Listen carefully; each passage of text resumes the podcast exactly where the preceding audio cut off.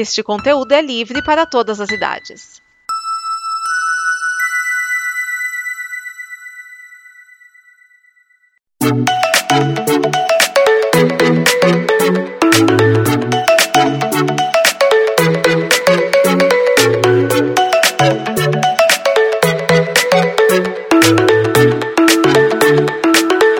A todos, eu sou Raul Ferreira Ganta e sejam bem-vindos a um cineasta em dois atos. No ato passado, vimos os erros da DC Filmes. No programa de hoje, vamos analisar quatro momentos que a Sony acertou com o Homem-Aranha. Foco em um dos maiores da Marvel. No período em que a Casa das Ideias estava mal das pernas, suas franquias passaram a ser oferecidas para virarem adaptações cinematográficas. A Sony, através da Columbia Pictures, adquiriu depois de muita confusão os direitos do Amigão da Vizinhança. O espetacular Homem-Aranha já tinha recebido adaptações para diferentes mídias, mas esta seria a primeira empreitada direto aos cinemas. Os trailers chegaram empolgando bastante e consolidaram a invasão dos super-heróis nos cinemas, vindo no embalo dos X-Men.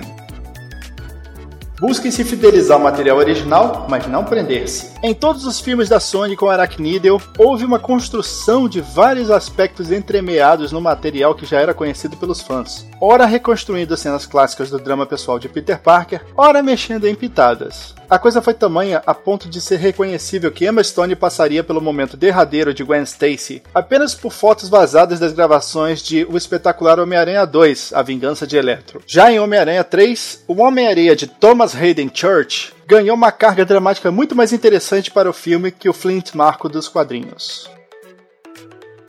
O bom filho a casa torna. Quando a onda dos filmes de super-heróis se estabilizou e declinou, a Sony caiu em apuros similares aos da Fox. Com a Marvel de volta à força total, depois de algumas tentativas, a Sony resolveu levar seu medalhão de volta à dona original, para que ambas fizessem dinheiro sem perder tempo e nem energia. Com o Aranha totalmente renovado e inserido no universo cinematográfico da Marvel, os fãs do Cabeça de Teia realizaram o sonho de ver seu herói favorito unindo-se à iniciativa Vingadores. Ou, pelo menos,